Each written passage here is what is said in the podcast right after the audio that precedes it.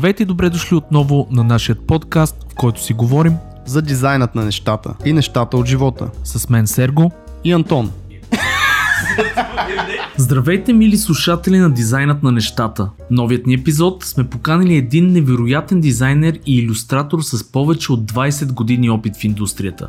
Както самият той казва на шега, къде по желание, къде по оцеляване. Нашият гост е коосновател на едно от първите творчески студия в БГ, Amity Studio. Той е човек, който намира смисъл в изграждането на цялостни дигитални продукти с високо добавена стойност. Човек, който не обича еднообразието и повторяемостта и това го прави един от най-емблематичните ни дизайнери. Поканали сме Чадо, Чад Питърсън, Чадомото или просто Димитър Петров. Този епизод ще чуете много полезни съвети за това как да оцелеете като дизайнер, как да не губите любовта към тази изключителна сфера. Ще си говорим за комуникацията, за самодисциплината и много-много други интересни и полезни неща. Останете с нас и се насладете на час и половина размисли и страсти с мен Серго, Антон и Митко.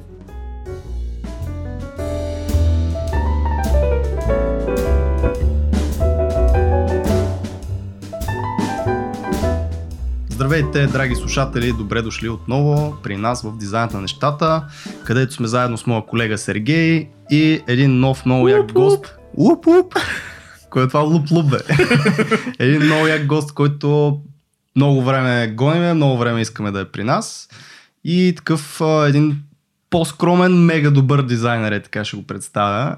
Един от най прави- Аз ще се включа Прави тук. гримаси само да кажа. Да, един от най-желаните гости за Уф, това 2021 звучеше година. супер еротично. А, да, в нашето вечерно ток-шоу. Здрасти, Мите. Кой, кой всъщност сме Димитър поканили? Петров, Митака, Чадомото и всъщност Чат. Питърсън. Чат Питърсън. човек, ти, това е човека с най-много имена, който познавам. Да. И понеже аз те знам отдавна, но всъщност не сме били много близки и просто те знам по-скоро. А, този епизод ще ми е интересен на мен, е, така да си поговорим за теб и за твоя житейски път като дизайнер, защото той не е никак а, къс, така да се каже.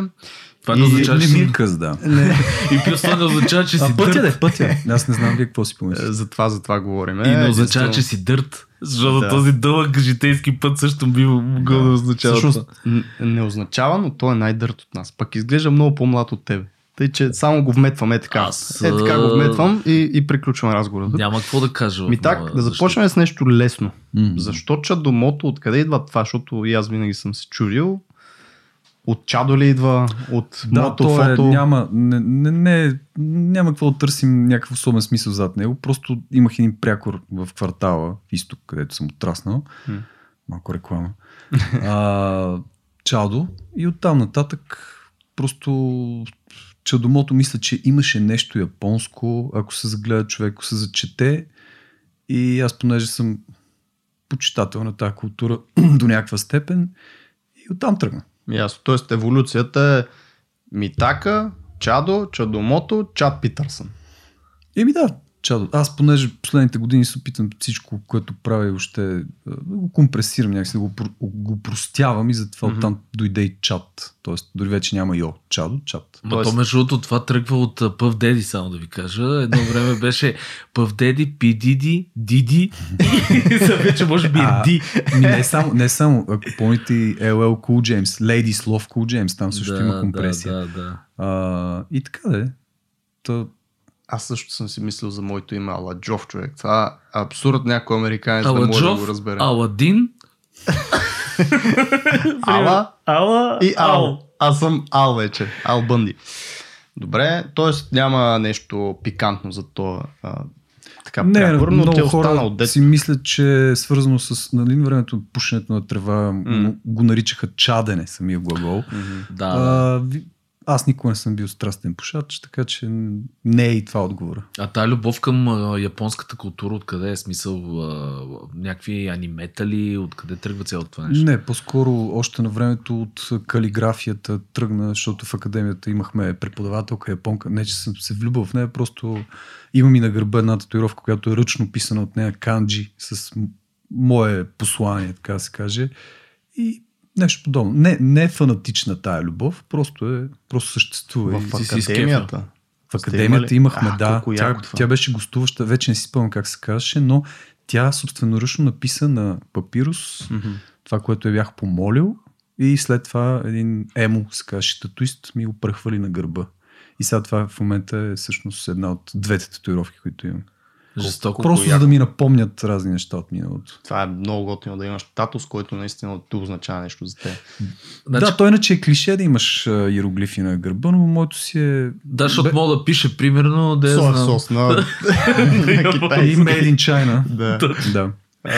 Да те питам, понеже ти каза, нали, се връщаш в миналото. Дай да почнем, а, примерно, откъде тръгва цялото това нещо с дизайна с изкуството? От а, вкъщи си имал някакви, примерно, тати, мама или си, да я знам, графити си започнал като ученик.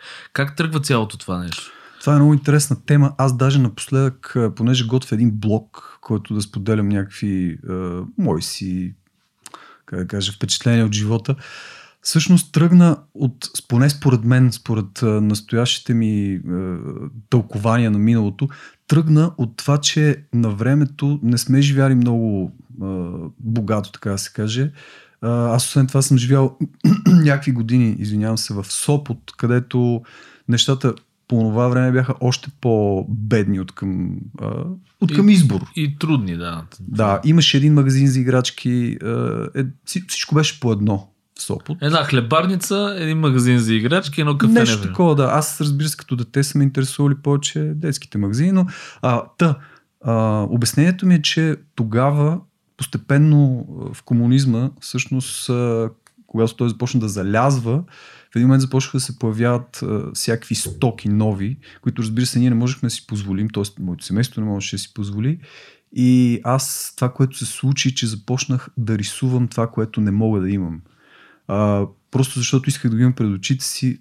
Вероятно съм искал по-точно. Сега в момента не мога да твърдя, че, че е баш така, но а, започнах да рисувам, например, най-яркият ми спомен е с маратонки. Аз съм учил 133-то, а, руско. А, освен това, преди, преди това също си имам един експириенс важен, който много ми промени живота, че имах шанса с баба ми и с дядо ми да живея две години в Холандия. Тоест първи, втори, ма, част от трети клас, вече не си спомням. Там интересното е, че не, не започнах с български, започнах с руски, като се едно майчин Език, да. да.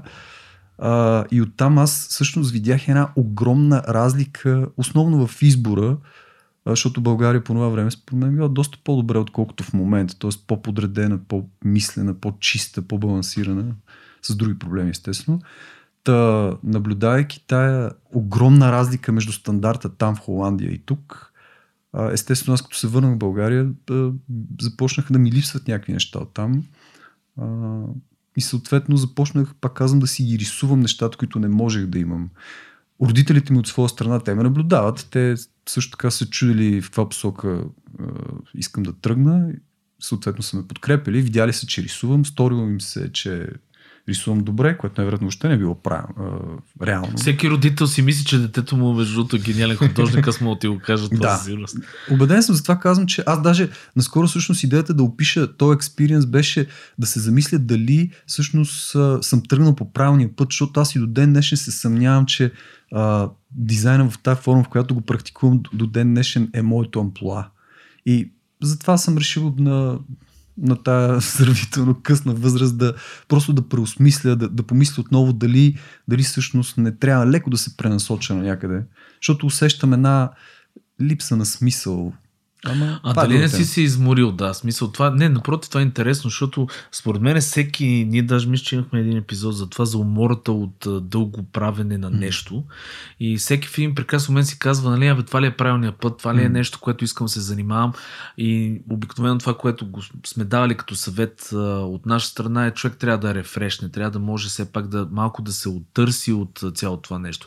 Те затова имат тези а, Сабатикали. периоди, сабатикали, както ги наричат, да, които ти една година, примерно, нали, развитите хора ходят по острови или правят нещо друго.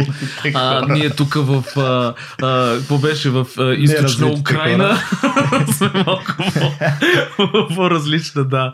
А, в Южен. Беларус. Нали помните от терминала, там в България се каже Кракозия. О, да, Така да. че източна Кракозия. Не, това, което каза, че си рисувал това, което не си имал, ми напомня на майка ми като малък, като и поиска, мамо, примерно дай ми там 10 лева, не си спомня, или дай ми левче. И какво, ако искаш да ти ги нарисувам? И откъде? и така вика, ще ти ги нарисувам, и аз добре. Е, ама тия моменти, между другото, детските са много силни, защото пък аз си спомням едно друго. А, исках едно влакче, ама много го исках и баща ми просто тогава нямаше как, нали? Всички сме минали през този период. Той каза, няма да ти го взема това влакче. И аз тогава си спомням, че точно имах един руски конструктор Лего, ама то не е Лего, то беше една руска... Много добре си го Лега, спомням. знаеш, Металния. Да, да. Не, да. имаше верно Той беше с гайки, винчета. Всеки е такива, да. И ти като загубиш половината част и то нищо не ставаш от това. Но се мъчих да направя същото влакче, такова си направя вкъщи. И сега такова проромвам сълза, като се сета колко също се. Абсолютно. Аз даже а, това, което, това, което съм благодарен на баба ми дядо защото аз живях с тях, даже имах паспорт там, който фамилията ми беше променена, за да... А те по каква линия са били там? Само това, ако може. те да бяха... м, Дядо ми беше шофьор, кажеш. А, баба ми беше учителка. Имали са явно някакви връзки, някакво okay. се лъжем, но те бяха изключително нормални е, хора, т.е. не са се възползвали, не, не че ги защитавам в момента, сега в момента дори малко съжалявам, че не са се възползвали от тази ситуация, защото в крайна сметка не са се озовали с а, абсолютно никакви а, имоти или Да, някакви придобивки. Те бяха ни много Мгм. а, прости, имам предвид семпли Да. и, и супер а, честни хора.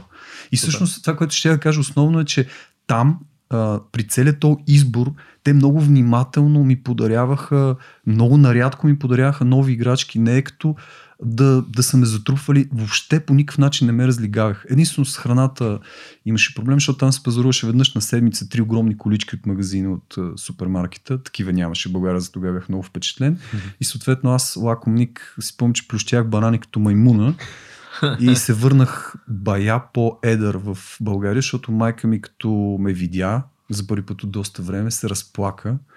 Ама жестоко се разплака, защото аз просто не, явно не съм приличал на себе си. За съжаление нямам много снимков материал тогава, но... Това е класиката. От, пращаш си детето на, при бабата и се връща тройно. Да, загладил коса. Да, да, това е класиката. Ама това за бананите, между другото, това трябва също да го кажем. В България тогава банани се ядяха на нова на година. Коледа и Да, именно. И Тогава нямаше мандарини. То, то тогава бяха много интересни. И то, и то супер ограничени количества, така че... Да, едни опашки се редяхме там за... Примерно имаш едно кило, две кила, някакви такива. Именно имаш квота. Не можеш просто да купиш 10 кг. Ами то, между другото, аз това съм се замислял, ти ще кажеш като родител, примерно, защото аз това се замислям сега, всичко е безумно ефтино. За играчки говорим, примерно за децата. М. И в момента има едно такова безумно пренасе, пренасищане, което а, неминуемо ги води до, до консуматори, нали, прави ги консуматори. Ние се опитваме по същия начин, обаче няма как. Все някой идва с някаква играчка, някаква книжка и така нататък. А тогава много повече според мен ценяхме тия работи. В смисъл, конструктор като ти дадат беше някакво... Ти си на седмото небе, нали? Ами има, има го този момент. Аз, между другото, абсолютно по естествено, без по естествен път аз си мисля за тия разлики между моето детство и сегашното детство. Обаче, честно казано, смятам, че от родителите зависи а, дали, дали ще си лигавят детето, защото наистина влиянието отвън, когато детето започне да комуникира с други деца, е много а, доста вредно е понякога а, целият този материализъм, който идва с него. И въпреки това, дори в съвременните предмети, играчки, пак, пак може да ги разделиш на безмислени и на смислени. Те обикновено и- разликите в цените са огромни. Точно затова тия безмислените играчки, китайски, в които няма много идея, те, те и не развиват кой знае колко детето, нито като мислене, нито като двигателна култура. Та пак а, а, от родителите зависи с какви деца, с какви играчки ще снабдяват И с какви и после деца с какви се деца се, се снабдяват те, да. Ами След да, да. То влиянието на родителите постепенно отслабва, защото все пак детето започва да комуникира, започва да се отделя, така че то е до едно време. Затова е добре някаква правилна основа а, да се положи а, за възпитанието, говоря. И оттам нататък вече детето само трябва да се оправи. Не може като орел да кръжиш над него Е, е, цял живот. се. Няма как да стане. Той не е полезно, защото ти реално, ако го предпазваш от всички неволи, от всички случки неприятни, то, то не изгражда инстинкт за самосъхранение и за оцеляване. Но в тази връзка, смисъл ти мислиш, че това, че ние бяхме в такова положение, примерно по това време, ни направи хората, ни изгради, които сме. Мисля 100%, защото тогава поради липсата на избор не само от към играчки, ами от занимания. Аз си спомням 133-то, а, ние си измисляхме игрите. Например, тогава нямаше а, нищо интересно за тинейджери, подрастващи, защото все пак нас катерушки не ни трябва. Ние сме малко по-надраснали вече тази възраст. И затова една от основните игри, която си спомням е как обикаляхме между сквер, знаете какво е, в кварталите, Да. тези затворените пространства от сгради, това е сквер. Ние всъщност се пъхвахме в някои от тия скверове, обикаляхме измежду дворовете, прескачахме стени, намирахме стари предмети, изхвърлени тогава събирахме празни бутилки от бира, цигарни кутии, събирахме всякакви такива глупости. Тоест ние си ги измисляхме игрите, което съм абсолютно убеден, че е повлияло на, на няма да използвам тази дума креативност, защото много ме дразни, съжалявам. Виждам, че при вас е много популярна, но по-скоро... На мисленето, да. Питам се да се сетя за еквивалент за синоним. Не. А, как... След малко ще се сетя. Както и да е, това развива адски много... А... Мислене, идеи, а, примерно, а, да я знам, а, аз примерно... Як го И аз това? Ами не, Въображение, да речем. смисъл, защото креативност, това е първата дума, която винаги ми идва на, Да, на това. да. Как ще я заместиш креативност? Аз, Аз, опитах да го... аз имам думичка заместител, но в момента не мога да се сетя много странно. Явно се А притеснявам. защо не искаш да използваш думата креативност? Защо не ти хареса тази дума? Ами защото аз по принцип нещо като придобие твърде голяма популярност, започвам да му се дразня. Преизползва се прекалено Освен много, това смятам, че човек е добре да използва синоними, просто защото все пак тя и не, е- не съм сигурен, че е съвсем българска тази дума. Да, креатив, като почнеш. Да. Там. Е, не, да. А, Тя си е чуждица, някаква приобщена тук. да. Но да, раз, всички тези неща, от когато сам почнеш да се измисляш заниманията, то това ти е, най-малкото и предприемачеството би ти развива, защото ти сам и извършваш някаква идея имаш, Абсолютно. която я развиваш, която я правиш и започваш и някакви други хора около теб да се занимават с това нещо. Аз имам подобен пример с а, това, че ние си правихме, примерно, глинани, не глинани ми такива гипсови играчки. Мгм. Тоест това ни беше на нас. Ние нямахме а, някакво, някакво изобилие от играчки като малък. Аз 90-те началото съм расъл. И е, един ден не си спомням някой от приятелите ми Ти показа как се бърка как се, гипс. как се бърка гипс и как всъщност като го излежа в някаква отливка, Формичка. после той като стегне Клише. може да го извадиш. Да, Да, да, или да. клише, нали? Може да го извадиш и то има формата на тая играчка, нали, в кавички. И после ги Това е слепваш жестоко. двете половини Да, да. и ето ти една играчка. Правихме и такива и, и, глу, и глухи, или как се казва това? Да, Вътре, да, кухите. кухи Да. а, играчки. Тоест, това да, да правиш нещо от, от малък, да създаваш нещо, нали? Е всъщност това, което на нас ни е помогнало според мен, защото в момента те не създават, ти им даваш едно готово нещо и те просто играят с Да. него и, и може би да, до някъде развива пак нещо. Ами както Митко го каза, зависи си много, нали, ако говорим за деца, зависи много от родителите, защото ето, пример давам и със себе си, а, ние примерно, за съжаление, те имат огромно изобилие от играчки, няма как, обаче аз гледам всичките им играчки да са а, тази любима дума на Митко, кре, креативни. М. Тоест всичките им играчки са обикновено Изобретателни, аз Да, за изобретателни. а, yes. така. Супер.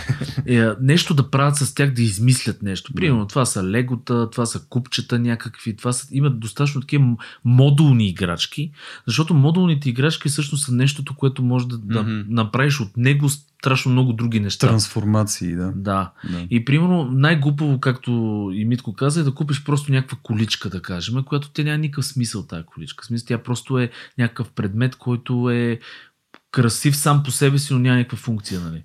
Друга, Да. освен да я търкаля детето по земята. А той по-малко ги занимава човек. Аз сега, понеже вие сте с деца, аз си взех куче, аз съм с куче. Е, Купуваш ли порасна. Порасна. Лего не, но за кучета също се оказа, че има п- играчки пъзели, нали? Тоест така се наричаш, които всъщност развиват по някакъв начин мисленето на кучето. И то проговаря.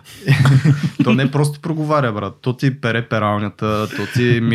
Да. А, не, но това нещо ги занимава много по-дълго. Тоест, ако му дадеш нещо там да ръпа, то ще го поръпа, ръпа и ще му писне. Докато с някаква така играчка, която всъщност го развива малко или много, като те са, представи си а, някаква гумена играчка с малка дупчица вътре и пъхаш такива гранулки вътре. Аха. И то от време на време, като го бута или в някаква поза или в нещо, почват да падат нали, по една, по две гранулки. Скоро гледах такава. Да. Да. И Много то интересно. почва такова да се заиграва и се чуди нали, какво точно да направи, за да излезе гранулката. Тоест, те, самите играчки, които са такива, а, трябва детето или там кучето или каквото или ние дори просто да, да мислиме, са много по-интересни в такава възраст. Ако им ги даваш. Ако не им ги даваш и им купуваш само колички и простоти, те няма да знаят, че съществува такова нещо и че им е по-интересно. Това е много интересна тема наистина за интелектуалното развитие на домашните животни. Не се бях замислил.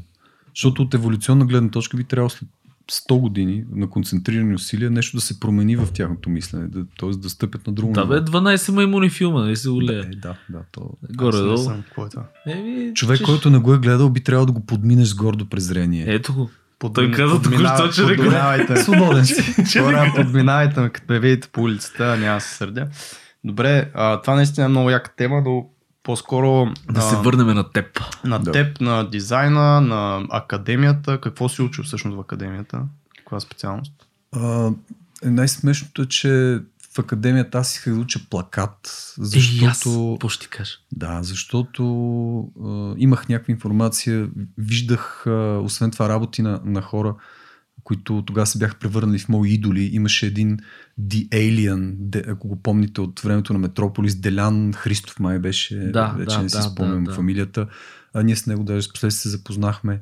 А, той беше невероятен, като стилистика беше пионер на този тип графичен дизайн в България и всъщност той учеше плакат и, и не само, имах и други познати. Имах много информация за тази специалност и наистина видях, че тя развива мисленето, не само арт и така нататък. И, но там не, не ме приеха ли, вече не си спомням какво, какво точно беше а, и затова всъщност влязох. То, то, тя, името на специалността не беше интериорен дизайн, нещо друго беше пространствено оформление. Трябваше да е нещо като интериорен дизайн. Човек но- се едно слушам себе си. но да, еми, възможно е. А, така както спом- ти споменах преди малко, а, още първата година, като видях нивото какво е, се отчаях жестоко, опитах се да се прехвърля. Обаче устата ми беше твърде голяма, затвориха ми я, поставиха ме на мястото и така. И аз избутах просто още едни 4 години. Аз тук... малко по инерция. Да, ще те прекъсна само да кажа две-три неща за тия, които ни слушат. Значи, плакат беше в изящния факултет, Точно специалност така, на... долу на шипка. Да, а докато пространствено беше в приложния факултет по мое време, когато Да. кандидатствах. Точно така И беше. хората, които се готвеха за плакат, логично а, втората им възможност беше пространствено оформление, Мгм. защото задачите бяха подобни. Плаката, е, хора, нали, не си представете плакат, на, на времето нямаше а, а, дигитален дизайн. Нямаше Марвел а, Плаката, постери за... плаката беше по-скоро на ниво всичко с темперна боя, а, калиграфия, нали, абсолютно класическо на, на, Ей, нарисувано печатна нещо. прес. Е, да, да. Не, аз бях, само ще мъкна, аз бях един от първите, които всъщност правеха, защото имахме и плакат специално в нашата, а, нашата специалност пространствено оформление. Та аз бях един от първите, които правеха дигитални плакати. Даже имам, пазя си някакви картинки все още, така че не е съвсем вярно смисъл. Да, да, имаше. Говоря, че примерно нямаше училища по-скоро за, за Да. диджитал такъв а, дизайн. Всичко беше малко така на класическо ниво беше Да. Той, нещо. аз сега според мен до някъде би трябвало в академията да си поддържат някаква Вече има. traditional... Да, обаче вече има специалност в академията, между другото, която е свързана дори с компютърни игри, а, която е изцяло дигитална специалност. Мгм. А, не До мога някъде да е хубаво кажа. До точно. някъде значи, че все как пак се се развиват и са в, Да, да, в да. крак с нещата, които се случват. Плюс това нов български се появи по-късно. Мгм. А, там вече започнаха да се появяват такива графични специалности с компютър, с такива неща. М. Но по мое, мое време, и предполагам и твое, тогава беше академията и беше повече класическо рисувано, отколкото компютър. Нали? Да, имаше компютри, но те бяха. просто не ставаха за тия цели, за които ги бяха взели. Повечето бяха дарени, естествено, и така. Да, и Photoshop, какво беше едно, две, три, там тия първи. Пет. Ами моя първия май е седмица, но готвеното е, че все пак си ги е избутал, завършил си в смисъл това до някъде си е постижение само по себе си, че то е един, един вид неотказване, дори да не е, може би твоето, дори да не го чувстваш, ти пак си, Ами, си го действаш. да, то, то реално, освен образованието, ти в тази среда получаваш и някои други много ценни придобивки от сорта на запознанства, от сорта на контакти с а, изключително интелигентни преподаватели, които много ти помагат за оформянето като човек. Така че не е само специалността. Аз, аз така или иначе а, понеже трябваше да си самофинансирам, аз бях платено, а, първи под чертата, трябваше да си самофинансирам обучението, така че аз започнах работа много рано, още първи или, или началото на втори курс, вече не си спомням. И така че аз имах още от тогава вече някаква посока, която разбира се беше в страни от интериорния дизайн. Да, аз даже в момента всъщност малко повече се занимавам с интериорен дизайн, колкото тогава. У, Някакви ще, наши лични проекти. ще дойде един пълен кръг накрая. Би, възможно е. но- Кажи, каква ти е била първата работа? А, първата работа беше на един от първите таблети ever въобще в София сигурно. А, рисувах интериори за самолети, което много звучи да, звучи много. Кастъм интериори за самолети, за чартер. Имаше една фирма, баща ми беше уредил. А, рисувах ги по най-аматьорския начин, въпреки че тогава вече имаше 3D Studio Max, макар и за DOS. А, рисувах на таблет, хората ги изпълняваха, беше някаква българска фирма, всичко беше естествено на много ниско ниво според мен. Но това ми беше първата работа, дори не си спомням дали ми плащаха, те по-скоро на баща ми плащаха. А иначе истинската, първата ми истинска работа беше в а, списание Егоист, където аз, това ми беше любимото списание, аз а, следях, изчитах го буквално от първа корица до последна и там еве- един път видях обява, че се търси графичен дизайнер. Аз не можах да спа същия ден. Пратих портфолио, класическо портфолио обаче в една папка с принтнати Мгм, произведения. Няма нищо общо с PDF и така нататък. При което след известно време се обади човек вкъщи, мъжки глас, тогава нямаше мобилни телефони. Аз като чух мъжкия глас, веднага предположих, че търсят баща ми, но мъжкия глас каза търсят Димитър Петров, при което аз може би съм мълчал минута-две, докато асимилирам ситуацията.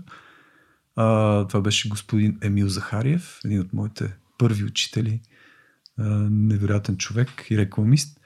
Та, long story short, а, приехаме, започнах да работя и всъщност тогава а, мисля, че отбелязах някакво огромно развитие в, а, на личностно ниво и на професионално, попадайки в тази среда.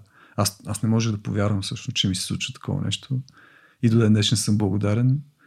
Тогава от, от този период всъщност имам особено ценни запознанства и особено ценни уроци, така че А трудно ли ти беше това преминаване от а, традиционно към диджитал? Защото предполагам, че там вече в, си работил на, само на Ами, компютър. примерно. да, но то, той всъщност, благодарение на баща ми, той е, бил компютърджия винаги. Още едно време от Холандия си спомням, че а, беше домъкнал Basic компютър, едно Mitsubishi, една клавиатура, а, на която имаше една единствена игра, която забележете се зареждаше от аудиокасета. Уау. Да, това на времето беше така, може да си го ресърчнете. А, съответно, тая игра ние я превъртахме от всякъде, докато в един момент касетата не се скапа и вече се зареждаше твърде трудно. Просто аз, аз доколкото си спомням, всъщност идеята е, че а, програмата се зареждаше възоснова на звуците, които възпроизвеждат аудиокасета. Това беше а, всъщност Това е медията. супер между другото, иновативно и сега, като се замислиш, ако някой успее да го направи, ще... Еми, това е според мен някакъв вид интерпретация на звука. Тоест, Да, да. звука се интерпретира по някакъв дигитален начин и Да, обръща се аналогово в цифрово. Въпросът е- както е. Мене ми е много интересно, а, понеже аз имам, пак казвам, ние супер много си приличаме поне като М. го слушам, защото аз по същия начин баща ми беше много така технически насочен и ние М. примерно имахме правец а, 8C, 8A, след Да. това 286 и така нататък. Благодарение на него, нали, смея да твърда, а, сме това, което сме в момента. Но идеята ми е така, че всичко започне с игри. Това е най-забавното, защото нали, аз съм в тази сфера и ми е прекалено така любима, но всеки започна в началото компютърното си така първо докосване с игри. Е, не, брат, ти на 10 години ще почнеш да кодиш. Ами не, между, имаше- другото, между другото, само да вмъкна, извинявай, че си прекъсвам, но а, с този компютър беше дошла една огромна книга а, на Basic. Точно. Visual И- Basic. Basic да. Не Basic, само Basic, не Visual Basic. Да. Това беше преди 100 години все пак. А, и аз си спомням, че а, всъщност първи, първият ми допир беше DAS играта, но непосредствено след това а, реално в тази книга имаше други игри, които ти можеше да си а, програмираш. И аз спомням, че кълвях по тази клавиатура, нямаше естествено дебъгери и така нататък. Та, беше много сложен процес, но си спомням, че и с това имах допир още от самото начало. Вече бил съм, да речем, на 8 години, 9 някъде там. Та, Точно. Аз и в последствие съм се занимавал до някаква степен с някакъв вид девелопмент, без претенции, разбира се. Но това беше една много добра основа и както ти каза, трябва цял живот да съм благодарен на баща ми, защото той отрано ме подготви и на твоя въпрос всъщност, за да отговоря, прехода не ми беше труден, защото аз всъщност вкъщи под неговото наставление вече правих доста дигитални неща, успоредно с аналоговите в училище и в академията след това. 100% си купил за Photoshop книга. Ами, дали съм си купил... Ще си помня, че нашите ми бяха купили и по нея цъках. Те бяха ни тухли на... Ами, аз а, вече не мога да си спомня. Може да съм си купувал, да, но те бяха много модерни наистина. За 30 Studio Max със сигурност си бях купил, защото той беше малко хард за DOS, особено на времето, пък аз го ползвах, защото в, в училище ние, един мой колега, бяхме първите, които си правиха проектите на 30 Studio Max с камери, с рендери. А, можете само да си представите какво е било на 486 DX да рендваш една Безум. сцена, която беше 10 секунди, то не е сцена ми, нали, муви, 10 секунди, такова овервю на, на някаква инсталация, смисъл на, на някакво пространство, штант аз а, седях и се молех да не спре тока, защото тогава нямахме UPS и такива а. неща, а компютър работеше 3 дни, докато го редне това нещо. Да, да, да, да. да. Ми така се беше. натиска бутона рент и някакви отвънка се сменят сезони, човек. Той се седи да, и чака. Това би било много добър кадър от филм, наистина. Или другото, което цели такива квартали тока да. и почва да трепери, разбираш? Такова да гасне и да се... И се дигат квартали, брат. Смисъл, Изведнъж изчезва осветлението в няколко села в северо България. Много яко. Интересни време. Тоест, а, започваш, това ти е първата, втората работа. Попаднал си в много яка среда и това също е нещо общо между нас. Тримата хора е изключително важно е в каква среда попадате. Аз също мога да кажа, че нали, първата ми работа всъщност е това, което ме е научило най-много. Още от самото начало. При Сергей беше а... Клипар дизайн. Клипарта и след това с къде бяхте, човек? Ще се Maskhead Studios. Maskhead Studios. След това как mm. ми е изкочи. Аз имам, не, аз имам три, три камъка имам. Значи едното ми е а, с Светлио Симов, пак казвам, а, не, ние се познаваме много преди това с него, а Макдоналдс. Защото Макдоналдс ме направи супер дисциплиниран. Второто беше клипарте, където се научихме всъщност да сме богове машини на дизайна. Да, да, аз и след това беше... Точно това исках да кажа. Хора, ходете в Макдоналдс да работите с тия се занимавали с глупости. А, аз, твоите камъни кои са? Аз си спомням а, една фраза, всъщност в началото на кариерите си работете за а, умения, а не за пари. Mm-hmm, mm-hmm. Да, да. Защото същите ти умения след това могат да ви докарат несметни богатства. Много правилно и много ме бъгва новаците, които искате ни 20, 50, 100 евра човек за на час, примерно. Хора... Това е друга тема, дето. Друга тема е, да айде да не влизаме на нея. Но твоите, да. твоите а, така ключови, а, примерно, аз ги наричам крайпътни камъни или крайъгълни камъни, кои са? Мисля, кои фирми, примерно, може да кажеш, или кои работи си имал, които са ти изстреляли и сте развили? Има ли... Ами със сигурност егоист беше а, един от основните, защото той някак си потвърди посоката, която може би случайно бях избрал а, графичен дизайн, т.е. там аз имах възможността, се развивах възможността да науча от а, екипа много неща и по отношение на, на изказ, и по отношение на мислене, по отношение на тех, техническите умения. А, тогава се научих да, да редактирам снимки, защото а, фотографията беше аналогова. Сканирах, имахме един огромен скенер, сканираха се диапозитиви, негативи, обработваха се, защото те вървят естествено всичките артефакти, прах, косми и всякакви глупости. Та, това беше, може би, супер концентриран период, в който аз а, буквално съм дръпнал години напред за няколко месеца. А, след, следващото мисля, че беше вече като направихме собствено студио, Amity Studio, там също то е друг период, нали? сега няма да, да навлизам детайли, но тези са основните, мисля. Тоест, Amity Studio според мен те е научил и на други неща, защото ти си бил все пак, може би, със собственик, собственик. Да, да, със собственик. Идеята е там, че а, понеже все пак а, няма да крия, в първите години си беше оцеляване, смисъл Тогава въобще графичен дизайн беше нещо чуждо за тия географски ширини. Това е А, началото на 2000-те там години. 2003, 4, 5. Еми, нещо Аз с датите не съм особено... Горе-долу там е, аз. Да, аз трябва си да погледна, трябва да си погледна CV-то и ще ти кажа. Та, в тия години просто нямаше, както в момента има изключително много подкастове, като този, например, е, изключително много всякакви дигитални а, уроци, PDF-и. Смисъл, тогава нямаше почти никаква информация и всъщност а, човек, който искаше да научи нещо, беше изключително сложно. А, нямаше, не, дори дори да се запънеш, просто нямаш откъде да намериш а, необходимата информация. Да не говорим, че няма от кой да гледаш, защото в България просто...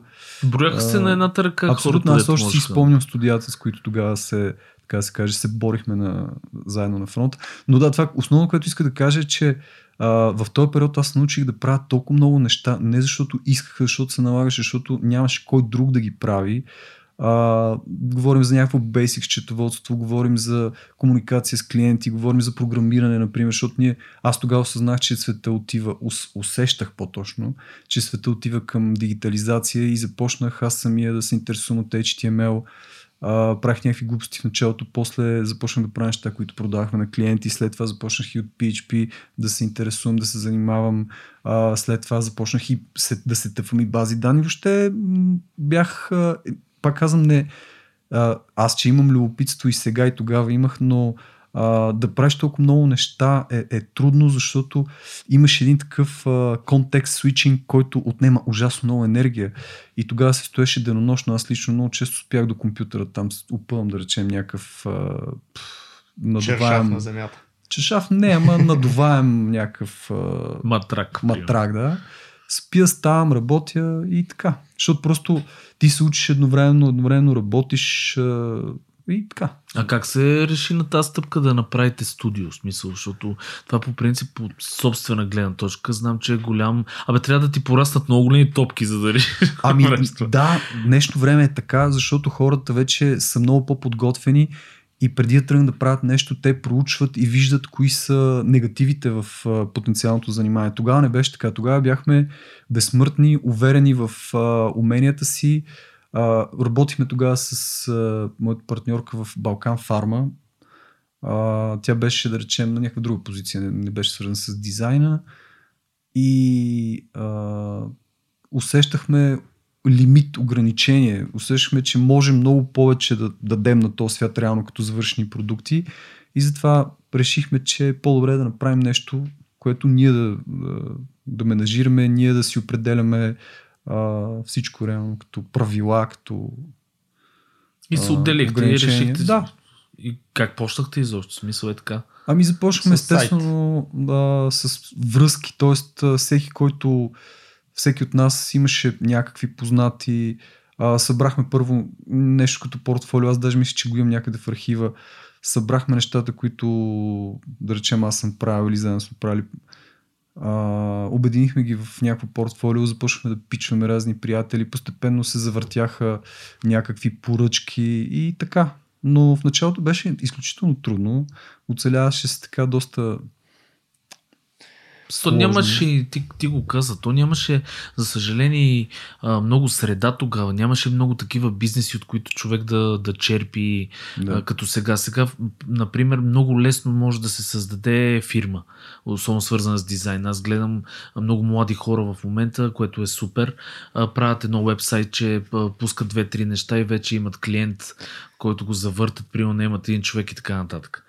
Така че това е доста по-лесно. Тогава беше, наистина имаше три рекламни агенции имаше в... То е плюс и минус това човек, защото ние всеки, почти всеки път се връщаме към такъв разговор за какво беше едно време, но реално тогава имаше проблеми, сега има проблеми, просто са различни и плюсовете също са различни, но по това време, всъщност, освен, че не е имало къде да се учи, защото това сме го споменали нали, хиляда пъти, колко им е по-лесно на хората в момента да учат, което пак е нощ с две острията, защото като те бомбандират от 100 места с информация, е много трудно да се фокусираш и да научиш това, което искаш. А, но тогава и самите клиенти, в смисъл графичен дизайн, дизайн под каквато и да е форма не се уважаваше по, по, по никакъв начин. Не бяха обучени И клиенти. в момента се гледа на дизайнерите с много по-добро око, т.е. можеш с гордост да кажеш в момента, че си графичен дизайнер, че си UI дизайнер и така нататък, докато тогава клиентите те малко беше като един роб или като просто още един чифт ръце там, дето наистина ти казват напред това, държат се кофти и така нататък. Даже съм сигурен, ти беше разказал някаква история в БДГ, мисля, че с Амити може би е било, не съм сигурен с кой от студията. Но да, с някакви такива кофти клиенти, нали, с някакви случки. Ако искаш сподели някоя така, мисля, че е забавна. Аз мога много да говоря по темата, сигурно мога и книга да напиша. За кофти да. А, да, искам, само, искам само да кажа, че а, една, това е също тема, по която напоследък разсъждавах като потенциален, като потенциална тема за, за интересен блокпост. А, мисля, че и преди и сега неуважението, което идва от страна на клиентите, то е а, частично заслуга и на самия дизайнер, защото а, все пак така наречените валидатори, вие ги знаете, да, речем, всеки слага в портфолиото си някакви брандове, за които е работил, награди и така нататък. Има и други валидатори, но освен тях има и а, други инструменти, които малко хора, особено от съвременните дизайнери, младите дизайнери, а, те малко ги пренебрегват. За мен това е начина на изказване, умението да защитаваш своята работа. Смисъл, аз, а, аз още като работя, още в първите фази на всеки един проект, вече мисля за това как ще се аргументира цялото това нещо, не само пред клиента, ами и пред, след това пред аудиторията, т.е. пред техните клиенти.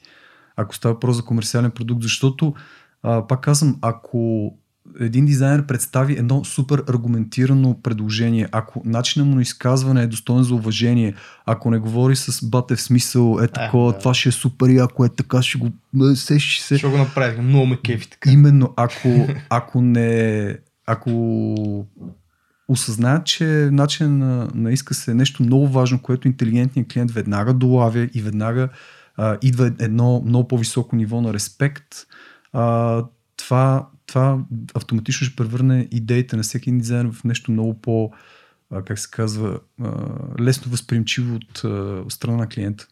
Абсолютно Аз лично прав. съдя за хората по много, по много параметри, как мога така да кажа.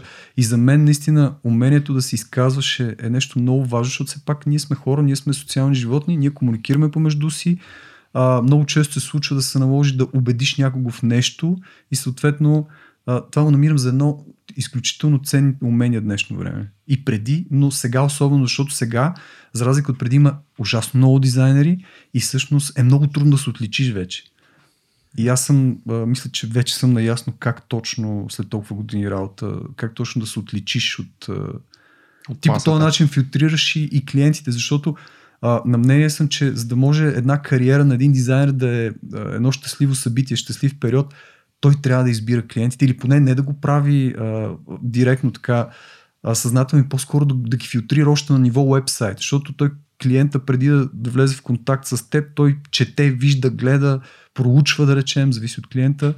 И по този начин, ако той а, види в, в дизайнера самишленик, партньор, комуникацията е много по-лесна и всъщност могат да се концентрират и двамата в важните неща, т.е. в самия проект, а не в а, някакви, аз ги наричам танци, в а, дай сега да преговаряме за цени, дай сега да преговаряме за условия, ама не можем да ми направиш за без пари, пък аз ще ти осигуря работа за две години напред и е такива Това е подобни... е най-честото, между другото. Да. Ще, свък, ще смъкнеш Клопки. от цената, пък аз след, за две години ще ти осигуря. Да.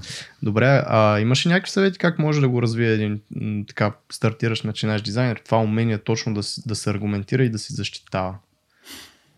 Разбира се, а, това, което трябва да прави е да чете много и да пише много и всъщност, ако трябва дори да, да тренира върху познати и, и роднини, ако, ако в началото той няма клиенти. Тоест, а, аз лично, всъщност един по-генерален свет бих а, дал, просто хората е добре да се обкръжат от едни много по-интелигентни от тях създания, много по-успели.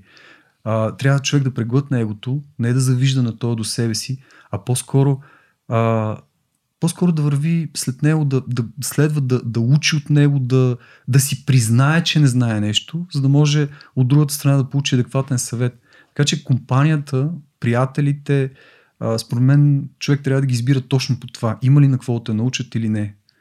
А, Не знам дали не е твърде Напротив, много ценен съвет. меркантилно един вид, но Това е много ценен съвет, защото наистина те даже хората си го казали, нали, каквото ти е обкръжението горе-долу. Ти си сумата Нас- от петте ти най-добри да, приятели. да, именно. Така че, даже не сумата, осреднената стойност. Да. точно. Защото ти За- сумираш, делиш и Затова всъщност имайте преди, че да, дори да имате един-двама приятели, които не са нали, мега гига на ниво според някакви конкретни стандарти. Пак върши някаква работа. Смисъл, Да, т.е. реално, нали, ако имате един мега успял, пак е много добре. Не говориме тук да си отрежете всичките приятели. Да, абе то е много така сенсативна тема, защото реално като се замислиш, а, ти не може да си, да, не можеш да си избираш приятелите само на ниво интереси. С някакъв интервю да, а, примерно, извинявай, ти за да си ми приятел, а, само искам да видя ти колко си успял. А това колко ще е яко, примерно в детската градина да видиш две деца по този начин, едното дете да избира. Би ли дошъл, искам да, аз искам да съм ти приятел. Е, аз кажи, родители Да, ти да, го да. Какво работят? Как, каква е на средната доходност на, на домакинството, с какво се занимават. Или пък ти кажи, какво мо- можеш да стоиш на глава, примерно? Да. Или не. Но истината е, че аз, аз вече почвам да го наблюдавам а, за себе си последните години. Аз се поизчистих от токсични, токсични влияния около мене. Не мога да кажа приятели, защото може би тази дума е доста по-силна. И хората, които съм се обградил, ето един страхотен човек, Антона Ладжов, а, например, Миро Мислех, Петров. че ще ме сложи в токсичните. Не, не. Това са хора, които аз виждам валю, стойност в, в тях. Цоцаш яко от нас, а? така е, така е. А, и, и, и то неминуемо си става, според мен, в един прекрасен момент почваш да си ги отделяш. Така, в смисъл да си ги от, отсяваш. Как става това нещо, човек? Значи, един а, Гошо, здрасти Гошо, извинявай, че теб ще използваме, а, но има, примерно, обкръжена от просто старите си приятели от детството, които, нали, част от тях, примерно, не искат да стават нищо и не искат да правят нищо. Примерно един наркоман, втори Еми, се е пропил. в, да, някакъв крайен вариант, такъв ако вземем, нали, как става това нещо, да се оттърсиш от старите и по-важното всъщност да, да намериш новите, защото нали, те са по-трудното нещо е да Ами как става? Става по няколко начина, човек. Смисъл става по, а, според мен, на чисто емоционално ниво, те почват да отпадат. Ти като нямаш интерес, защото ти израстваш, ти ставаш вече дизайнер, в един прекрасен момент ти нямаш интерес с въпросния Гошо, който, примерно, интересите са му само да пие по цял ден в а, местната кръчма и той просто отпада. Той, вие няма какво си говорите вече, нямате един То е език. така, но как се търсят новите контакти? Ето, приемам и так, как би казал а, някой, ако иска да си създаде тези контакти с малко по а, така все, всевисши хора, така да ги наречем. Но едното е наистина да си оставиш егото, да си го признаеш това нещо, че не го знаеш, че търсиш подобни хора. Обаче как да стане този контакт, къде да се намерят? Да намериш тия качествени, по-можещи, по-знаещи хора. Ами аз имам теория. Първо всички съветват тия неща се случват на разни конференции и така нататък. Не мисля, че това е правилното място, защото там просто има много хора от твоя тип. Затова съвет ми по-скоро е човек да бъде интересен, да бъде, инов... как да кажа, genuine, оригинален, да бъде себе си, да бъде откровен и да си да създава такива случайни ситуации, които дори той самия няма никаква идея какъв ще бъде изход от тях. Той да се впуска в, в някакви ам, премеждия. Това е според мен а, схемата. Защото, пак казвам, на такива събития там се събират хора, които най-често в днешно време търсят по-скоро нов бизнес и някакви супер фиктивни контакти. Така истински контакти не се правят, според мен. Да, то си е малко балонче това. Аз съм... Ами да. Особено тия всичките нали, фестивали, на които се ходи, те обикновено е с някаква цел. Ти отиваш там да. с много ясна конкретна цел да се запознаеш с пет рекрютера, примерно, които да ти дадат, един да ти даде проект. Така. Нещо такова, да. Има Което пак, а, нали, не изключваме и това, че като отидеш на конференция, особено тези, които са 2-3 дена, особено тези, които са с автор партите и такива неща, по партитата стават наистина, се сдушваш много с по-правилните хора. Така че това не е изключено, но и това, което казваш, нали, че трябва да си интересен, т.е. трябва да развиваш своите интереси и да пробваш нови неща, Да. така да го кажем. Да отидеш на, его, Сергей почна с клош, примерно. То скош в тази сфера нали, може да се запознаеш с някакви хора, които имат подобен интерес и всъщност с някой от тях да вайбнете. А, при мен е с кучето. Аз си взех куче, съответно аз ще започна да се запознавам с някакви собственици на кучета. Нали? Dog lovers. Да. Тоест, те такива неща, като се поставяш в подобна ситуация, наистина почва да се развива и обкръжението покрай тебе. И оттам вече, според мен, е натурално. Просто си вайбаш някакви Да. хора и с някакви не. Да, той принцип, за който ти говориш, той може дори да се скелне много, т.е. пътувания до друга държава, а, такъв тип, е, на, така да ги наречем, спонтанни социални контакти. Идеята е, пак казвам, да, да правиш неща, които не си правил и съответно да, да си абсолютно отворен, да нямаш предубеждение на това какво може да се случи, да приемаш всичко, което ти се случва с отворени обятия, така да се каже. А, аз даже в, в тая връзка а, искам, беше помоля преди малко за пример за кофти случки с клиенти. Аз обаче Да. по-скоро ще се сетя в момента за, а, за положителна. Дойде при нас на времето един а, човечец в Амити, който невзрачен, има предвид нищо особено, дребен, а, който просто искаше някакви визитки. И съответно, и вече бяхме а, бяха минали няколко години, бяхме се стабилизирали, бяхме по-голям екип, бяхме наели хора, имахме самочувствие и съответно визитките някакси много не възбуждаха, така да се каже, всички в, помещението. Докато аз от едно време някакси съм свикнал да, да не ги поставям по този начин нещата, смисъл да обръщам внимание дори на такива малки запитвания, така да го кажем. И всъщност този човек, след като беше доволен от визитките, след това дойде за нещо друго, след това за нещо още по-голямо и така в крайна сметка стана, а, стана един много сериозен клиент на студиото, а, който а, освен клиент стана и партньор в последствие на, на моята бивша партньорка. Тоест, ето от една визитка исках просто да кажа, че се стигна до там, в момента дори основният бизнес на, на моята партньорка да е различен. Свързан, да, да, да, и, и да е свързан с него, отколкото с самите студио. Ако си Така имал че- това предубеждение за този човек, е нямало да стане. Именно това да. А, щях вероятно да го отпратя и цялата тази работа в момента не е ясно къде ще, ще да се развие, така че...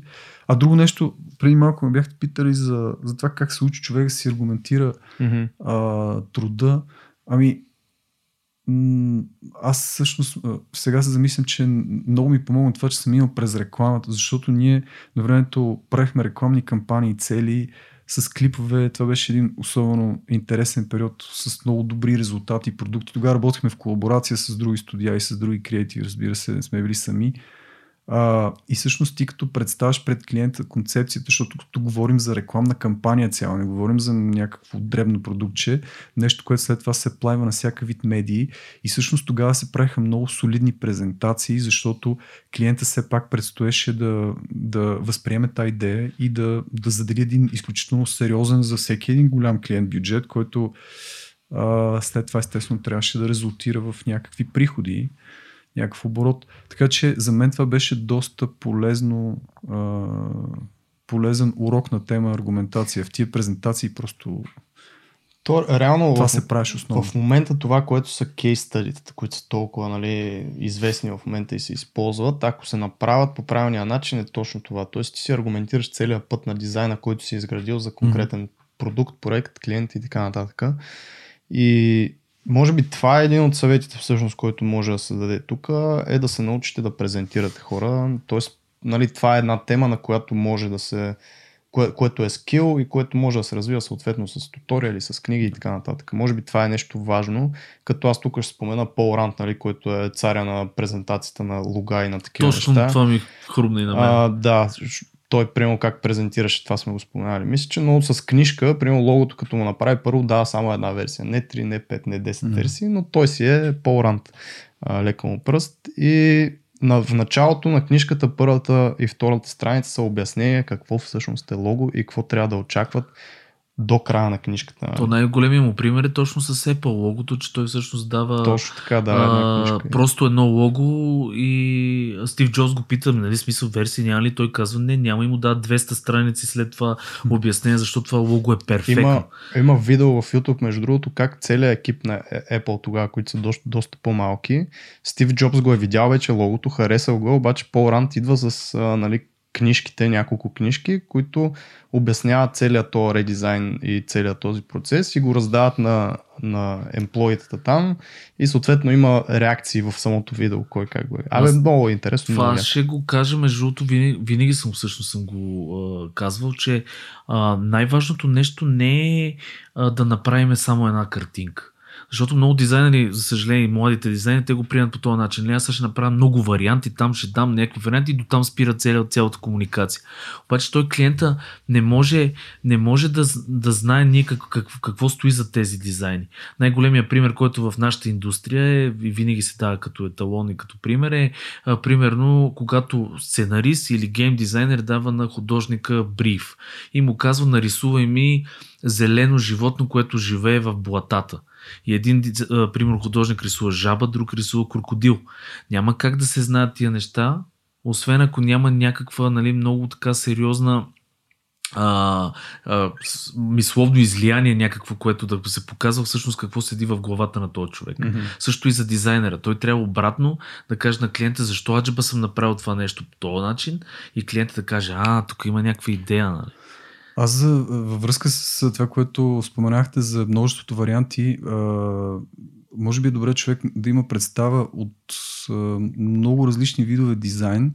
Например, в моя случай, в вашия, вие също работите в сферата на UX, аз мога да кажа защо е грешно от UX гледна точка да се представят много а, варианти за лога, защото пак казвам, в UX е ясно, че а, един от законите е, че колкото по-голям избор дадеш на човека, mm-hmm. той води до, всъщност до decision paralysis. Тоест, клиента, да, да, да, ги, да направим една съпоставка. Клиента вижда пет лога. Във всяко едно от логата той вижда нещо смислено, защото все пак предполага се, че дизайнът е талантлив.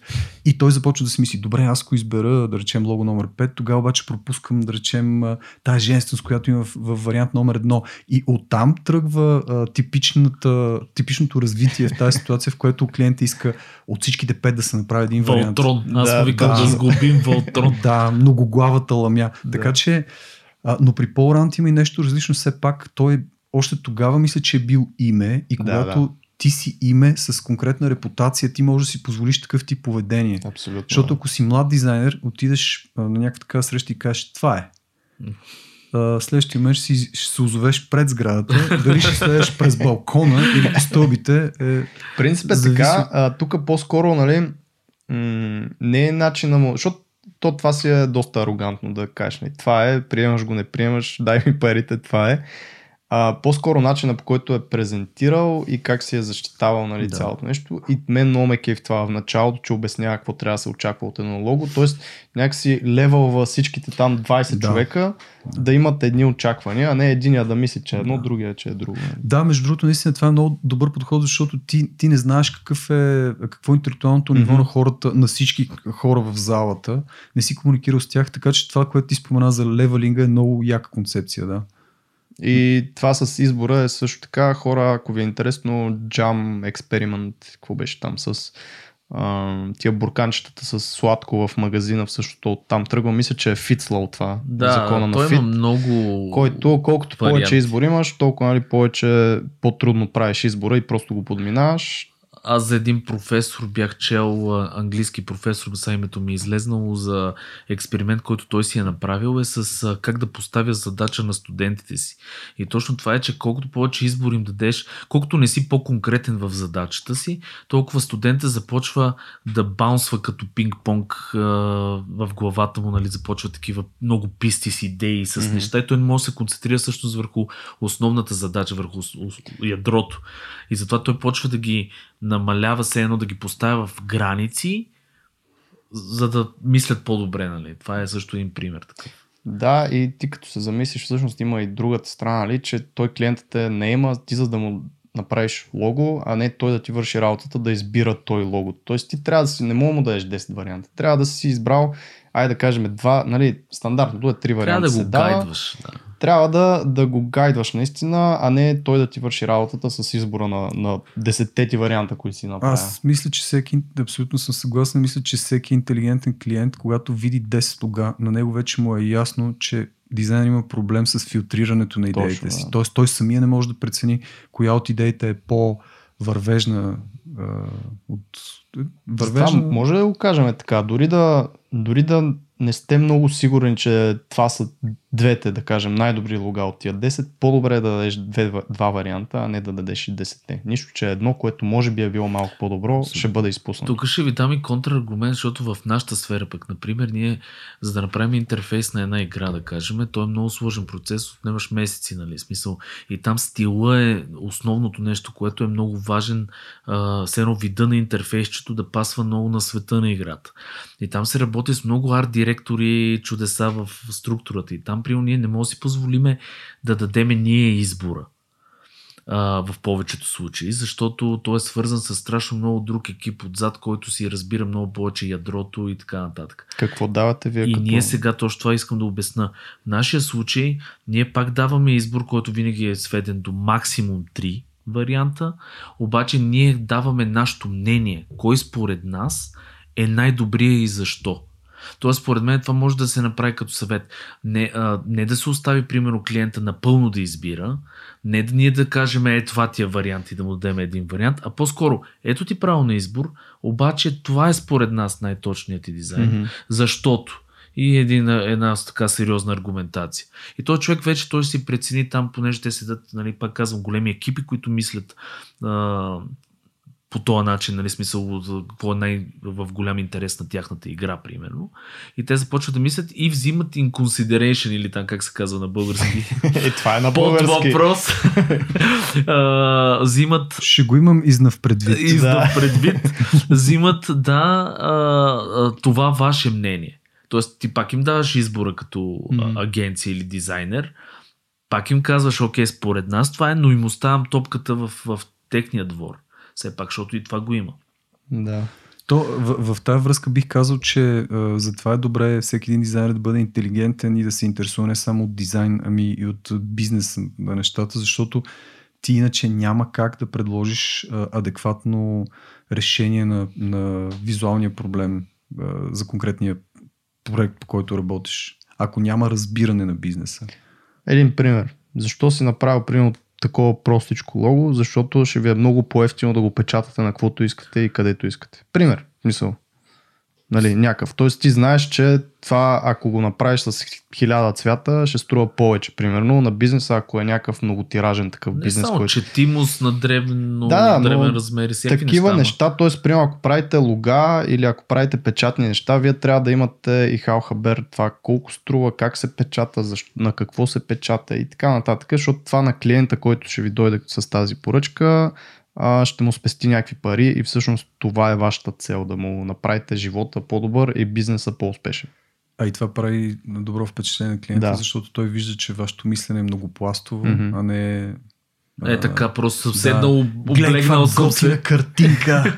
Добре, а Влюбен съм. В този ред на мисли, понеже аз имам ам, вече не един познат приятел, който е бил в смисъл, бил е кофаундър, създател на студио и е видял всъщност, че да е фрилансър е много по-яко, много по-доходоносно и така нататък. Ти какво мислиш по този въпрос? Защото интересното при теб е, че като влезеш в LinkedIn имаш а, 3-4 студия от Амити нататъка, които си създавал и си бил някаква нали, водеща част в тях. Може би. А, Амити, Амюс, може да, би. Амюс, да. И това последното Нор... Норе, да. Норе, да. И три, да, окей. Okay. Да. Не е малко да ти кажа. Кажи, да. какво мислиш за това фрилансър vs студио? Значи, а, то няма еднозначен отговор. А, аз лично си мисля, че човек първо трябва да, да реши как иска да живее и също така да има предвид, че представата му за това как иска да живее, тя също еволюира. Тоест, а, в един определен момент от живота искаш да се потопиш с двете ръце и двата крака в работата, просто защото нямаш други, а, да речем, канали, в които да фокусираш енергията.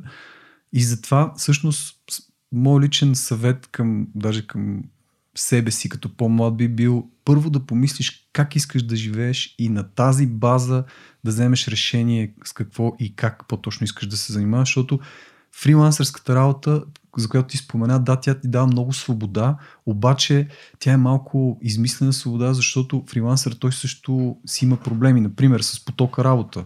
А, може да стане така, че да имаш някакви периоди, в които нямаш работа. Или да имаш периоди, в които а, абсолютно изнемогваш. А, ти си мислиш да речем, че живееш по свои а, как се казва, ш, а, График. График, по да. свой график, а то всъщност не е така, защото фрилансърът той си носи проектите със себе си навсякъде, в леглото, в планината, просто всичко е в главата ти. И ум- не всеки е а, способен да изключва мозъка си в Мгм. а, конкретни ситуации. Аз, например, трудно го правя. А, и затова за мен фрилансърството, въпреки че аз в момента се водя като фрилансър, но аз съм dedicated, точно с тази цел, защото на мен а, този... Напоследък просто не съм особено толерантен към някакви моменти на несигурност. Може би, защото просто съм и млад баща, там също О, да, изпитвам много сериозна несигурност. Мгм. И ми идва в повече тази несигурност и понеже а, знам, че здравето все пак е нещо основно, затова предпочитам на, на ниво здраве нещата да са солид и оттам нататък вече работата да се съобразява с това как искам да живея. А каква е всъщност, а, да кажем, че студио, може би тук разликата е следната. Ти ако си сам студио, ти си практически като фрилансър. Нали? Абсолютно, Така? то не е студио. Да, говориме за, нали, ако имаш 3-4 гарла още, така да се каже, да храним, ако е малко студио, и това да си си фрилансър а, тип студио. Тоест ти пак да си имаш потока от клиенти, защото и сам студио да си, и, и малко студио да си, пак нали, може да дропнат клиентите. И може би е, това е разликата, която ми е интересна, защото отговорността на това да имаш хора под тебе, на които те разчитат за заплата, за здравни осигуровки за такива неща.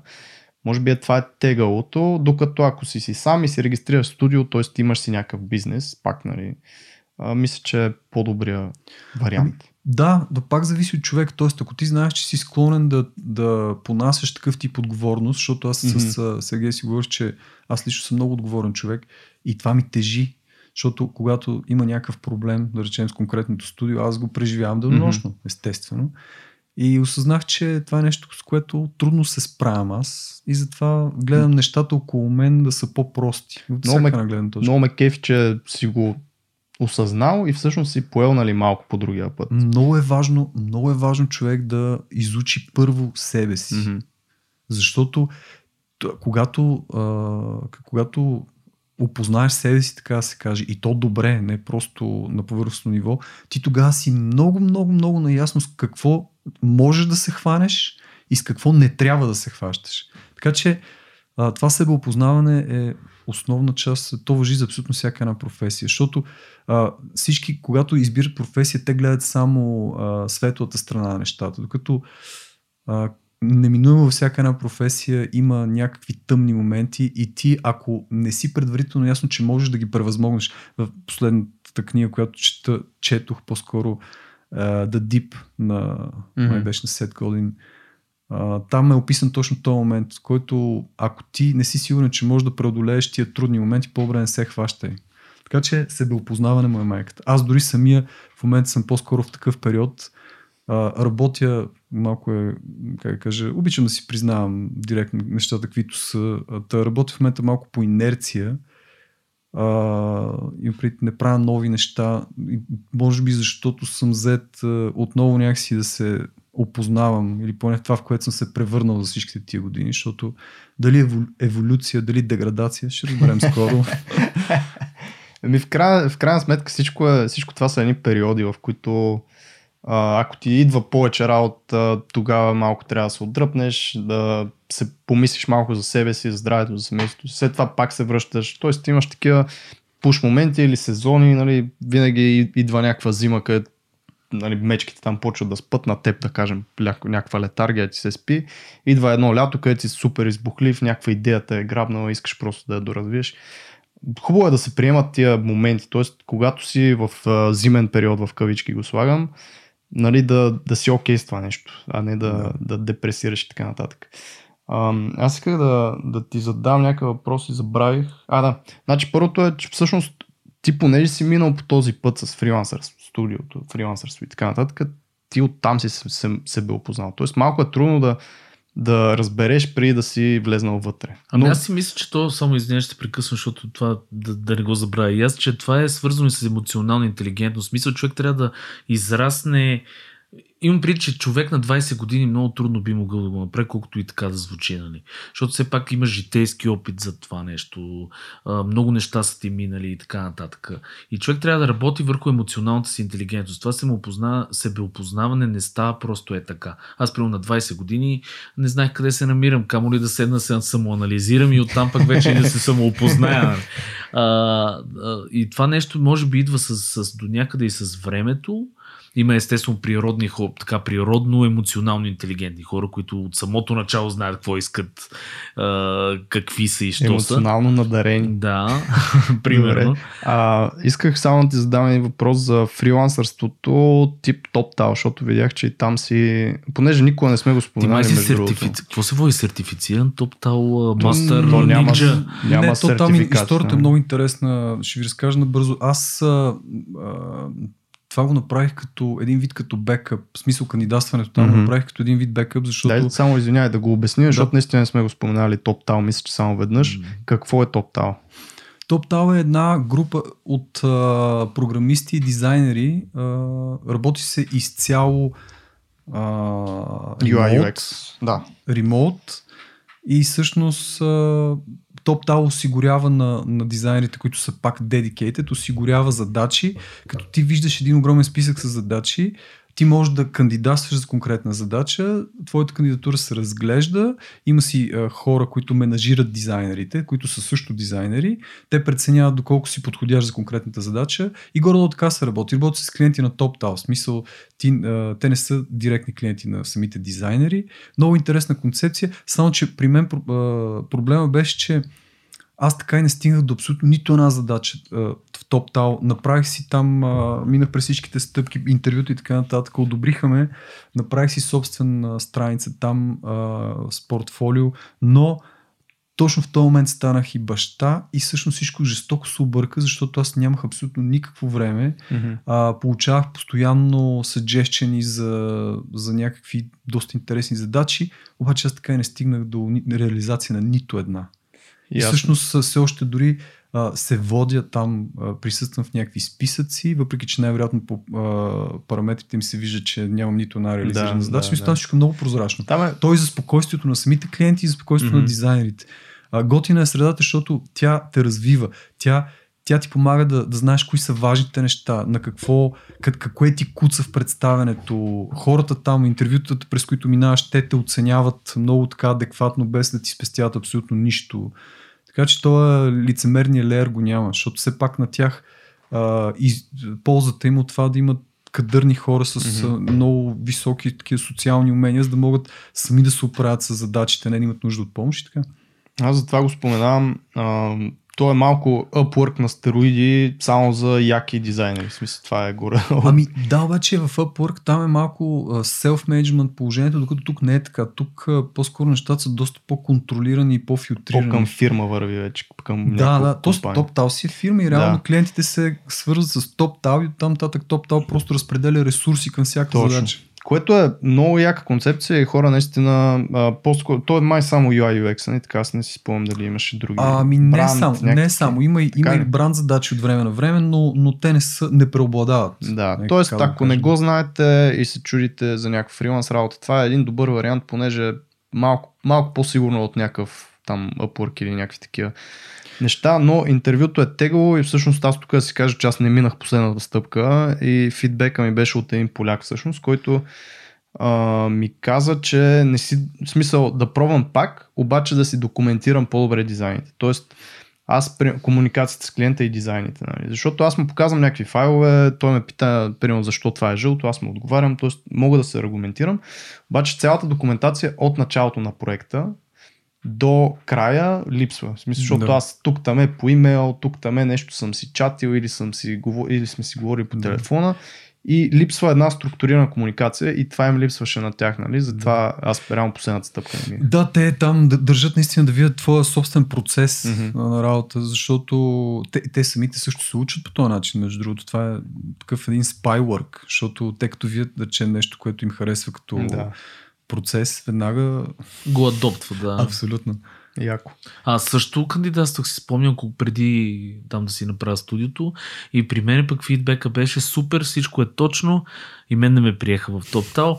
А, обаче вика, ние, ние, не, ние, не мислиме, ние не мислиме, вика, че ще има интерес към твоята сфера. И наистина, Интерес към кое? към твоята сфера, смисъл за гейминг.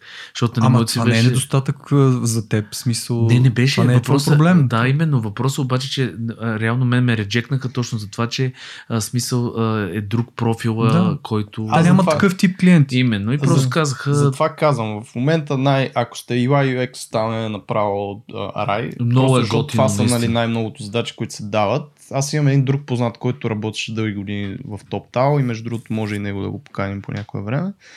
А, но да, затова исках да го спомена, защото до сега е много странно, но не е стало дума. М- Има и альтернативи на TopTal в същия бизнес модел, Така така, че просто Знае. аз в момента не се сещам, О, но, 100%. но мисълта ми е, че хората, които се проявяват интерес, могат да ги изнамерят Да. и да ги проучат. Тоест, това е една...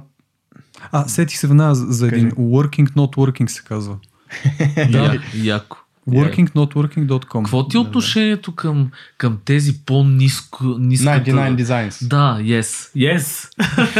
Ами, а, оказа се, че на този свят има клиенти за всичко, така че аз, ако нещо работи, аз не съм той, който да каже това е безмислено. По-скоро за, за някой Ако си млад дизайнер, да, примерно, къде да се пробва, Това дали е окей? начин да се направи някакво basic портфолио. Да. Да. да. Това, е, много така. добър начин. Така че човек наистина трябва да тръгва с по-малко самочувствие, с по-малко очаквания, с много работа, е, да е изключително любопитен и отворен към нови неща, а не е, а, както Антон спомена, да тръгва с 100 евро на час, което е безумно. Да, Това абсолютно. дори и програмистите в България не взимат толкова Това е, това повече. е реален пример. Да, аз съм сигурен, че реален пример. аз- Аз аз- съм виждал нагли хора. Аз се поусмихнах, защото последните интервюта, които пък аз водих, бяха е такива подобни, разбираш, и викам, и се почва, нали, смисъл, някакви не- невероятни изисквания от страна на, на, на кандидата, а всъщност той в моята класация е на ниво, абе, може и да го направя, разбираш, да. за да стане нещо от него. И, и, и такъв, и, и, и ти му кажеш, добре, ти от отсреща страна какво даваш? И той, ами не, аз, понеже сега така, нали, съм гледал какви са статистиките, какво е такова, и няма някаква точно самооценка адекватна на тия неща. Така че хора, смисъл наистина, бачкане яко, гледайте все пак, то портфолиото е кинг, нали, смисъл, ти трябва да имаш какво да, скил и портфолио. И това, което казахме и в началото. Работете в началото особено за скил и за умения от повече, отколкото за пари, защото и тримата Всички сме сме, почнали и тримата сме живи примери за това как някакви студия или някакви други хора около нас са ни направили реално това, което Да. сме. И вс- всъщност тук е шараут на Митака, защото той е един от а, хората всъщност, които е, и аз съм почерпил доста от него, като бяхме в Mac Studio, въпреки че аз го хванах буквално накрая преди аз да, да си, тръгна. А, той дойде като арт директор. Тогава много ме изкефи, примерно детайла към типография. Имаше, имаше много фокус към, към типография, което до тогава в студиото го Колко е малък да света, бъде. хора. Значи, Нашия свят е много малък. Да, не, ще ви кажа. а, Аз живеех в студентски град след Макдоналдс. Реално, Първо човек... си живял в Макдоналдс, после Да, студентски град. след, Разбрах. точно така. И, и, И, сега а, пак е в Макдоналдс по визията му. а, Бисер, едно момче, което беше някакъв програмист в Mac Studio, А, да, вярно. а, такъв от лидовете беше, май нещо такова. Това е човека, който винаги съм му благодарен. Това е човек, който ме накара аз да кандидатствам. Виждаше талант в мене и супер много го бъгваше, че аз работя в Макдоналдс. И само ме тормозеше, вика, бе, кандидатствай някъде нещо с дизайн, с такова. Той човек беше първия, който ми помогна да си напиша пор, а, CV-то и, и първата работа да си я намеря а, свързана с дизайн. Е, Е, човек. И точно от Mac Mac Studio. човек. Да, да, Max. Аз в тази връзка бих казал, че а, хората наистина е добре да не отбягват а, а, прямите и честни свои приятели, защото те са тези, които без задръжки, без да им по какво мислиш, ще ти кажат нещо изключително ценно за теб. Точно. Да, то може би ще ти нарани самочувствието до някаква степен, но пък аз също в моя живот имам много такива примери и по-скоро обаче аз съм бил от обратната страна, аз съм виждал потенциал в приятели и съм ги, така да се каже, Бутал. нахоквал. Да. Да. да. Те, а, имало е период, в който са ми се сърдили, но имам няколко примера също така а, за хора, които в момента живеят с един друг съвсем различен а, стандарт, благодарение на моите пушове. А, така че Супер. сърдете Дано се, да са, дано да сърдете благодаря. се, но правете поне Да, правилните Сърдете се, неща но слушайте. и се развивайте. Да. Не, това човек трябва да го винаги да го оценява. Аз, аз, аз имам две-три такива фигури в живота, Да. които тия хора са, благодарение на тях съм това, примерно, което съм. И винаги съм го казал. Бисер е единия такъв Да. пример, защото това е човека, който всъщност ми обърна. Аз само можеше, примерно, да съм в тази индустрия някъде, примерно, да я знам, шеф на Макдоналдс. Някакъв. не, не, сериозно има. Между другото, шеф на Макдоналдс не звучи никак лошо. Ами не е така, как си мислиш, повярвай. Аз а, нещо много ценно като тема бих подхванал, тя е свързана с това, което си говорим а, за дизайна до момента. А, да, разбира се, то- това се появява на по-късен етап избирателността при дизайнера, да, да започна ли първо с темата. А, аз лично последните години съм особено избирателен смисъл, вече не ми пука толкова много какви са сумите, а, пука ми по-скоро с дали работя с нормални хора, дали процесът е такъв балансиран, дали има крайен резултат, дали има импакт от цялата работа. Mm-hmm. Тоест, а, и, и затова се сещам за моя голям учител и приятел Гавански, който вие сте канили. Голям. Хора, А, 30 и... 38 може би епизод, така ми е малко в главата, но 38 горе беше там. Точно така гледам. Верно е, супер. Та, а, аз си спомням, имали сме много колаборации с него, за които пак казвам съм много благодарен, защото то, то си беше, освен работа си беше и като едно допълнително, а, една допълнителна специализация в висшето образование. Изключително ценен човек той. А, та, той спомням си последните пъти, в които сме имали комуникация, той е предлагал да бачкаме заедно, да речем, по проекти, свързани с тютюнопушене и нещо от сорта.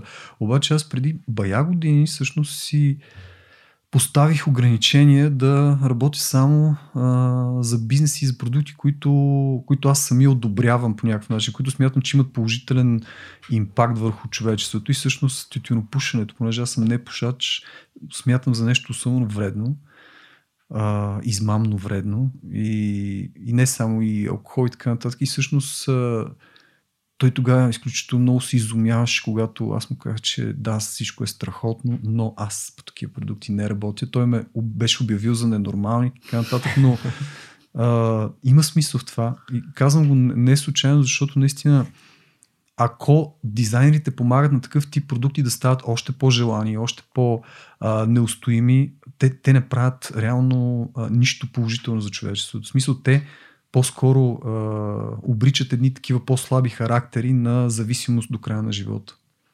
Да, подкрепям го това нещо. И това е един добър начин да се чувствате вие малко по-полезни за обществото, защото това Да. е един драйв, който мисля, че всеки човек в едно общество има, е да бъде по някакъв начин полезен и да намери начина по който да е полезен, така че като Да. се подкрепят такива каузи, дори да правите а, особено това сме го споменали хиляда пъти. Хора, нямате портфолио, начинаещи сте, обаче има много НПО-та и организации, които може да подкрепяте, пък те да нямат а, ресурса за дизайнери и така нататък. М. Тоест, това е един добър начин хем да си колаборирате с някакви реални проекти хора, да им създадете нещо, да им подобрите логото, сайта, каквото и да е. И това нещо да ви стане част от портфолиото. Така че това е наистина така. Сега това с, както ти каза, идва по-накъсен етап вече с тази Когато избирателност. избора, да, Ако избор. успеете в началото да вкарате, окей, но аз съм фен на това в началото, когато те първо започваш, абсолютно всякаква работа взимаш за всякакви пари, знаеш, не знаеш, ще се научиш. Тоест, Меркантилен. не, Да. дори за без пари. Имам пред всякаква работа, която ви идва на леля ви а, цветарския магазин, на там сестра ви, на приятелката от университета, баща има бизнес за бетон, в смисъл и трябва лого. Всичко правиш, едно сайтове, лога, визитки, каквото и да ти дойде, го приемаш и ще се научиш процеса, защото това всъщност. Аз дори, си мисля, че към това може да се допълни а, все пак за да си развива човек а, точно из, изобретателността, би могъл да си измисля проекти. Тоест, Да. не е задължително да работиш за някого, можеш да работиш за себе си. Аз, например, от доста време имам една такава мечта да работя като дизайнер, в общия смисъл на думата, но да работя за себе си, не за клиенти. Мгм. Защото А, пак казвам, а, това да, да попаднеш на точния клиент, с който да се разбирате с една дума и така нататък, това не се случва толкова лесно. А и в един момент човек се изморява и има усещането, че знае твърде много и твърде ценни неща, за да може просто да ги подарява за някакви жълти стотинки, образно казано, защото те се плащат тия неща, но теб ти се струва, че те са много по-ценни от сумите, които ти дават. И затова ти предпочиташ mm-hmm. да го правиш за себе си, а не за пари, защото парите, както знаем, не са всичко. Да. Удовлетворението, ако не е на ниво, както при мен, например, в момента, много от дейностите се обезмислят.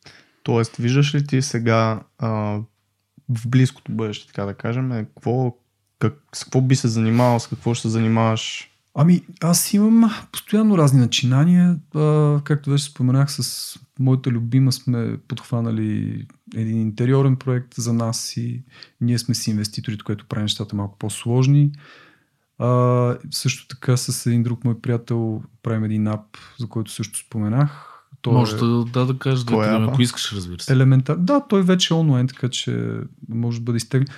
А, елементарен ап за правене на музика, който е всъщност семплер и той е подходящ и за деца и за всяка вид непрофесионалисти. Там learning curve няма такъв, там просто отваряш го и почваш да правиш музика, защото всичко е елементарно е направено, така че да може човек да, да направи първи стъпки в музиката и да се зариби. Тоест, това е идеята на самия ап. Той е много лесен а, и всъщност целта му е да не отказва хората, които са решили да пробват. Защото всички знаем, че ако човек не е достатъчно упорит, той а, би могъл много лесно да се откаже, като да, срещне да, да. първите трудности. И това е целта. А, има наблюдение от старата версия на App, че деца също много се зарибяват, защото наистина нещата са свръхелементарни. За как стата. се казва? 4 beats се казва. Mm-hmm. 4, 4 beats, mm-hmm. да.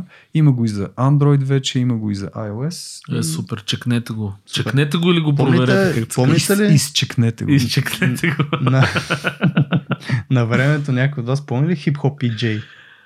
Аз имам. Аз не. М- аз имам някакъв спомен, че съм го изтрил там Fruity Loops, то това време, нали? Fruity да, да, да, беше. Fruity Loops аз... беше велико. Аз даже имам, аз даже имам няколко парчета на Fruity Loops направени. Човек, всички имаха. Аз, аз нямам на него, между другото. Имам на точно хип-хоп и джей си бях инсталирал и много се бях зарибял. Да, те бяха така, че зарибях по едно време бях. Ти си дърпаш точно такива бичета.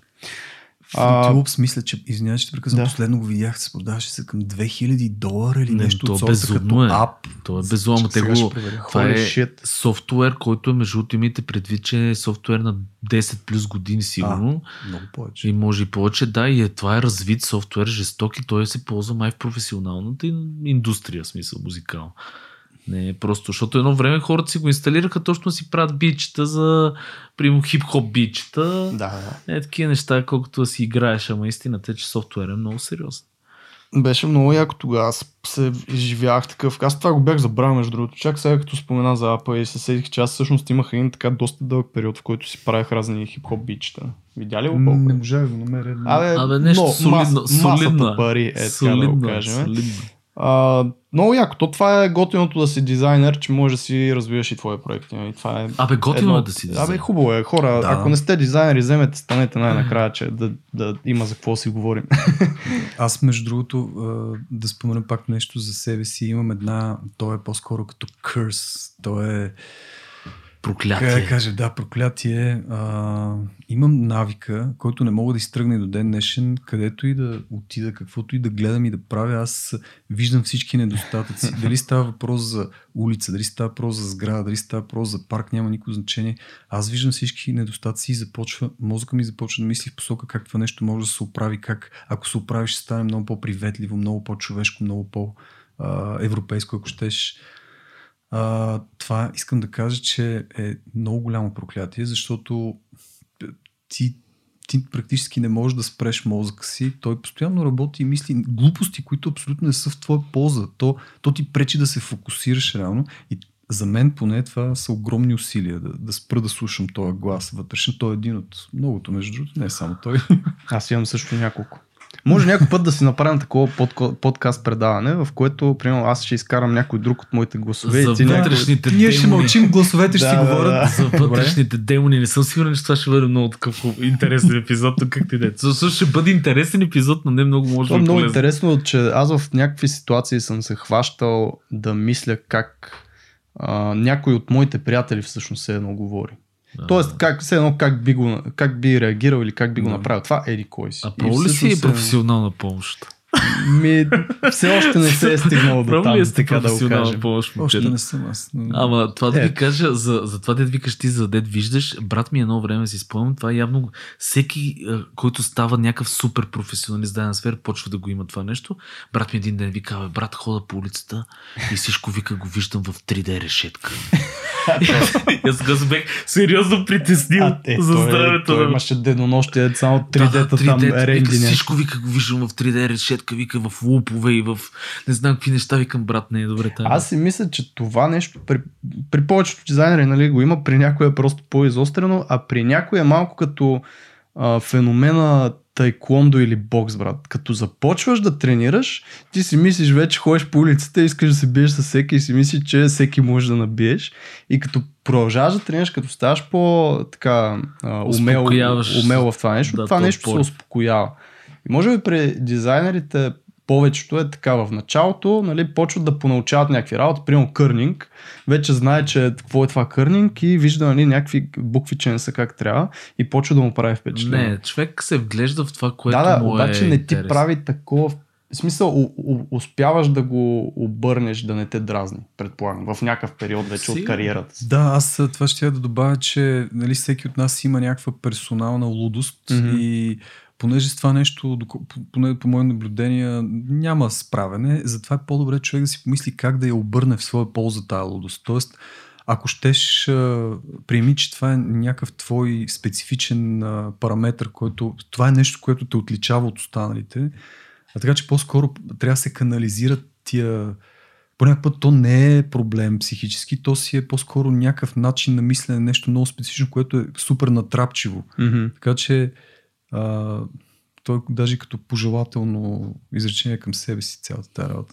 Към, ами да, пожелателно смисъл, към всички наши Примерно слушатели. виждаме, че да кажем визуалната култура по улиците на София е отвратителна, както е. Може примерно да дадем проект към общината, който ние сме дизайнери, ако имаме време или някакво. Тоест, ето това е начина по който да сме проактивни и да направим нещо, примерно, което да е в плюс. Да, или, или... да преекспонираме нещо. Извинявай, прекъсвам, да. Димитър Караников го познавате, той е един да, изключително да, талантлив и, и 3D дизайнер и архитект и фотограф, той въобще е мултиталентен. Та той имаше една такава безумна, мега яка 3D иллюстрация на НДК с всичките там Eastern глупости, прикачени някакви сателитни чини, черги, да, да. надписи, глупости. Тази иллюстрация, тя според мен я видяха в цял свят. Та това беше една така преекспонация на ситуацията mm-hmm. в България, която усмиване един вид на тия да. на, наши Eastern European а, традиции. То си е така. А, и аз си спомням, че бях толкова много се смях, даже коментирах и след това това нещо също съм го виждал на десетки други места, блогове и така. То обиколи интернет, така че това също е начин да се, един вид да се присмееш на някакви недостатъци в твоя си регион, в хабитата, който ти познаваш, така или иначе. А, и той реално използваше своите си умения, защото той, доколкото знам, доста напред с 3D-то mm-hmm. и беше го възпроизвел Добре, ми так, много як разговор. Ние сме към финала. Ако искаш някакви финални думи към нашите слушатели, които са такива, повечето са начинащи дизайнери, но имаме и доста така вече по-напреднали. Във всякакви сфери има, има архитекти, което е интересно. Тоест по-скоро към креативните хора нещо като... Към изобретателните искаш да кажеш. А, да, към Извинявай много, няма повече. няма повече. Ех, тази дума. А, Грамър нази. Да. Какво може би а, би казал? Ти каза много работи, но нещо като финално просто да затворим. Ами, малко ми е трудно да, как кажа, да обобщя цялата тази работа. Мисля си, че е най-важно за човек да бъде скромен и любопитен и отворен към всичко без предубеждения да бачка здраво. Да, и да се бута в компании, които откровенно го комплексират. Това според мен е много важно. В смисъл, mm-hmm. то е неестествено като стремеш, но а, дори, ето, например, аз се улавям, че напоследък проявявам интерес към а, всякакъв вид альтернативни професии на моята. Искам просто е така да надникна, да видя какво е. А, и в крайна сметка може да се получи нещо много интересно, защото ако ти към, да речем към своя стил в дизайна или в архитектурата добавиш нещо странно, нещо типично твое, тогава вече твоята работа става оригинална, всъщност, в истински mm-hmm. смисъл на думата. И ти не трябва да се притесняваш от това, че тя се различава от това, което виждаш, защото повечето хора всъщност това е проблема. Те се опитват да се впишат в някаква среда, копирайки останалите. В Behance, да, да правят, страница. именно да правят какво правят останалите и по този начин те губят своята персоналност. А при дизайнерите това е фатално. Много яко. Имахме подобно, подобен разговор с Стефан Чинов, ако си спомняш. А, така че да, важно е да си оригинален и е важно да си приемаш странностите и в реалния живот и в дизайна съответно. Тоест да. това ще направи оригинален и в двете. Ако да, така може да се опиташ лудостта си да я накараш да работи за теб. Хора, бъдете луди! Луди, луди, луди. Много готин Жаби. епизод, Мите. да, много готин епизод, много хубави неща каза. Къде могат да видят твои неща, къде могат да, да я знам, се докоснат до тебе.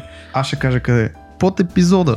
Това ще е има едно, линкове. Това е едно на ръка. Ти някой нещо да ами, кажеш, някакво Честно местенце. казано, ние сега имаме разни нови идеи, по които работим. Аз съм планирал за тази година да почна да показвам някакви неща, но, но проблемът е, че нямам, нямам единно портфолио, имам някакви неща разпокъсани, стари, а, тотално необновявани от години, така че не мога да отговоря, за съжаление. Но в интернет... Каквото намерите в интернет, това е.